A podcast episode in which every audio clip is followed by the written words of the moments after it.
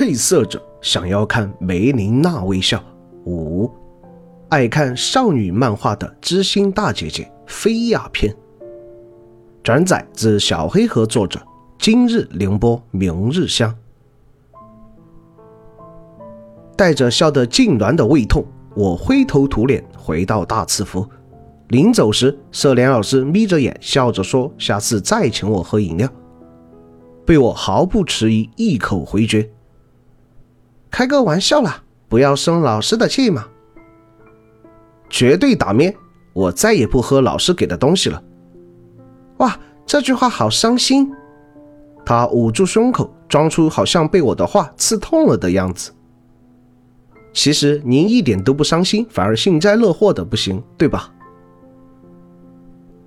我径直朝菲亚的房间走去，路过罗德丽卡的时候，他突然叫住我：“啊，好久不见，勇者大人，您还好吗？”我还可以吧。我回答：“其实，在交界地这个鬼地方，怎么可能有多好？”那就好。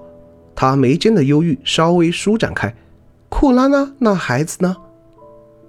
蛮能吃的倒是。起先见到我还有些害羞，不过熟悉之后才发现是个有点傻傻的小吃货。要不为什么这么抗揍？当然这句话我没说出来。如果你想见他的话，我可以把他招出来，你们两个谈谈心什么的。啊，那个不用了，不用了。他慌张的摆摆手，不用麻烦勇者大人了。再说，百之爵士他不喜欢有灵体出现在大赐福。这样啊，那好吧。闻言，他懒然点了点头。我看着他忧郁的眉眼，忍不住蹲下身子，揉了揉他的头发。他顿时全身一颤。勇者大人，你真是的，总是一副愁眉苦脸的样子。我微笑。他羞涩的脸上出现红晕，偶尔也笑一下嘛，你笑起来肯定很美的。听了我的安慰，他缓缓抬起头，起先还不敢直视我的眼睛，但又好像鼓起勇气似的看着我。紧接着，他眉间的忧郁一瞬间烟消云散，脸上绽放出一朵美到让我呼吸停止的笑靥。另一个念头自然而然地浮上我的脑海。梅琳娜笑起来也会这么美吗？带着惊异和疑惑，愣了两秒，我才回过神来。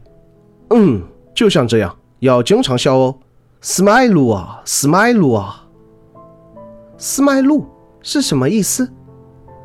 就是微笑的意思。据说是芦苇之地的语言，不过好像他们自己也说不清。我站起来，要记得我说的话哦。他再次努力挤出一抹微笑。嗯，再见，勇者大人。我朝他挥挥手，走进菲亚的房间。坐在床上的黑袍少女正专心地读一本书，完全没有注意到我的到来。直到我走到她面前，她才瞥了瞥我这边，然后初恋似的蹭一下把书藏到背后，装出一副无事发生的样子。啊，那个，哈哈哈哈，这不是我最爱的阿退吗？来找姐姐什么事呀？菲亚姐，看少女漫画并不是件多丢人的事情。她老脸一红，这才不情不愿地把漫画拿了出来。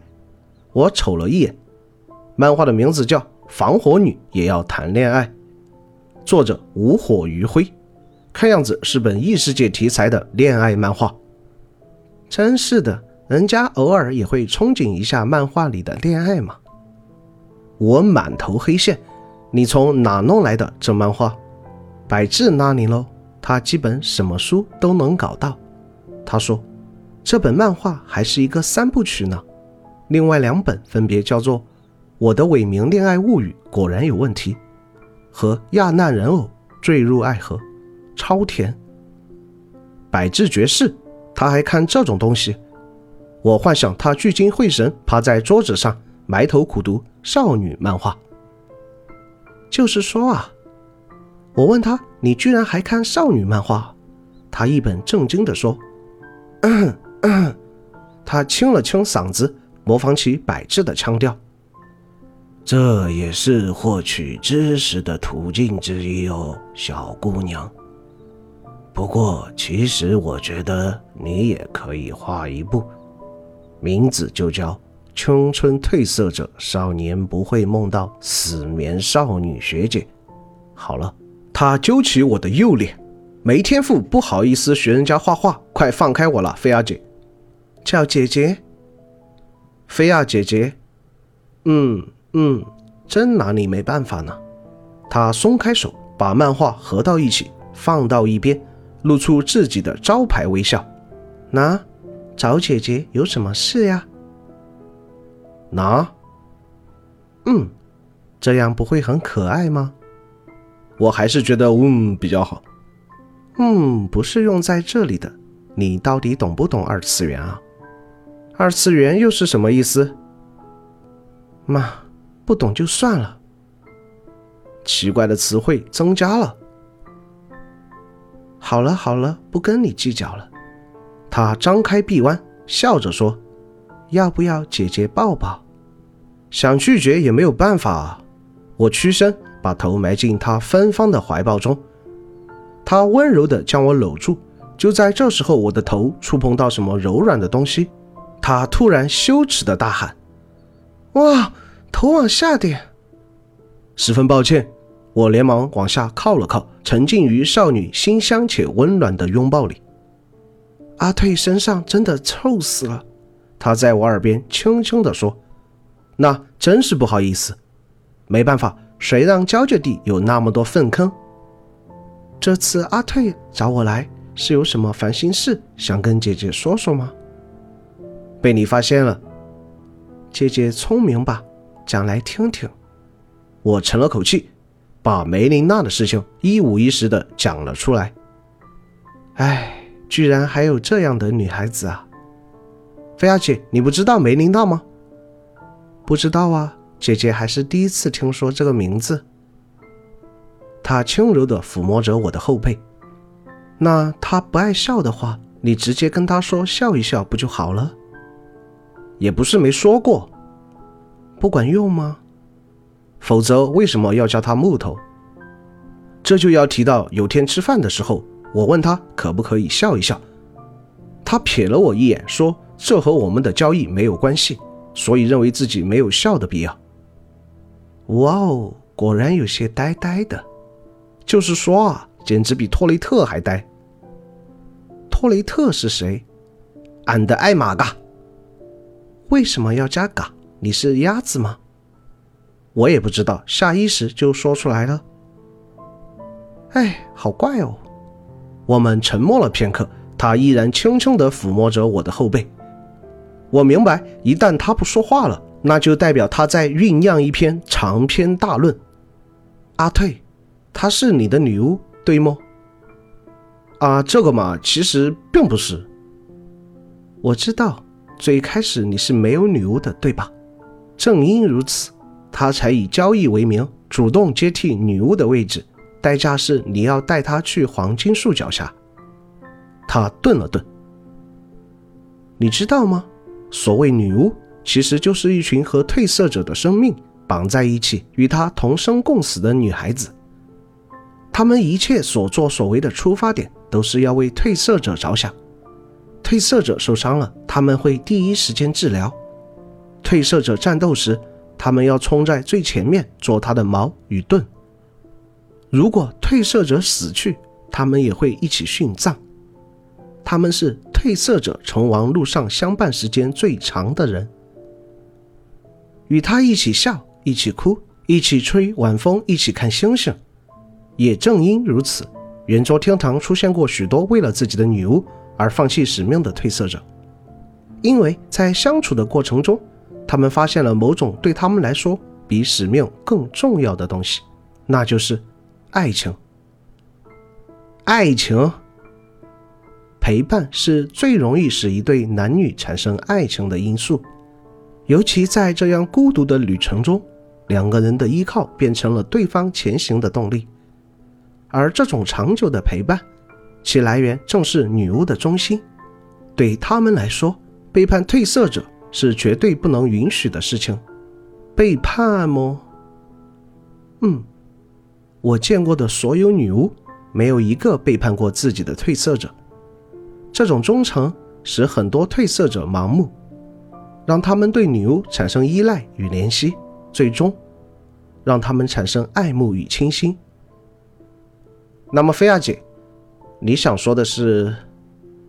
没错，我在猜想，或许梅林娜正是怕你对她产生这样的感情而迷失自我，才故意躲着你，并装出一副冷不丁的样子。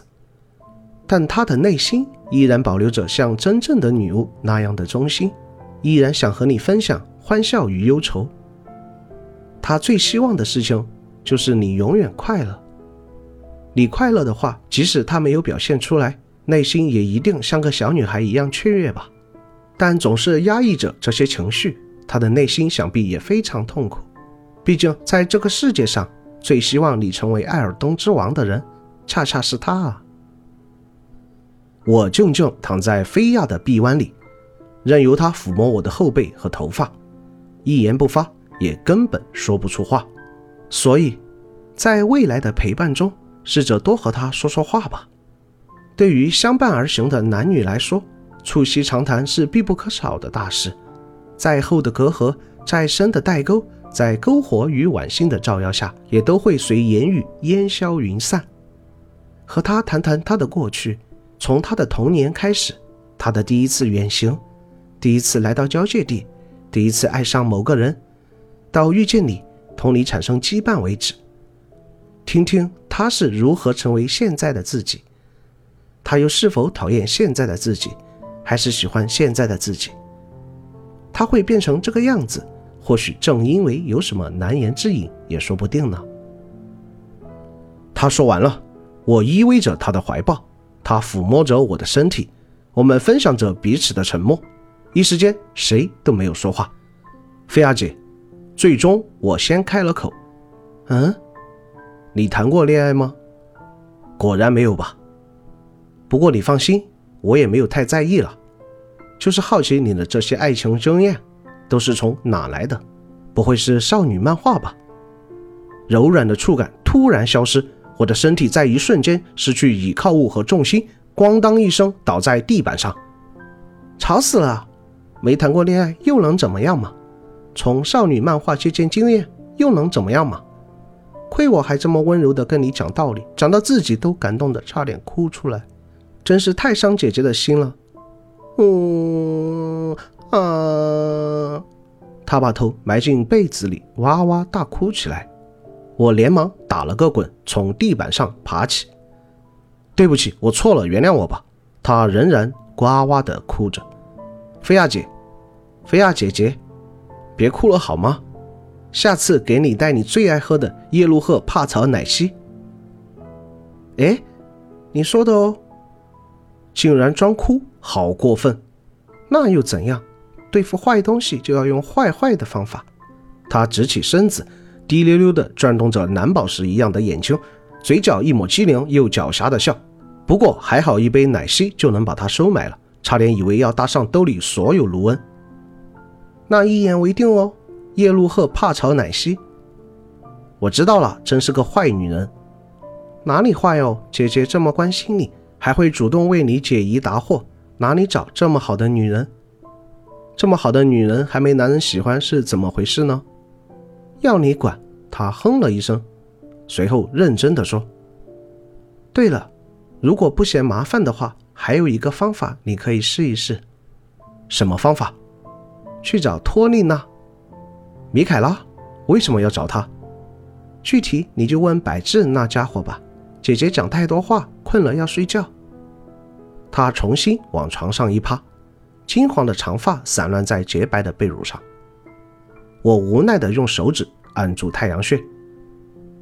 真是的，因为太宅，所以才没人喜欢吧？我睡着了，听不见哦。他贴着被子发出闷声。哎，不管他了。既然这样的话，就先去找百之爵士问一问情况吧。我跟他道别，他左臂高高举起来，伸出一根食指。我叹了口气，我知道了，叶露鹤怕草奶昔，食指缩了回去，他朝我伸出大拇指以示赞许。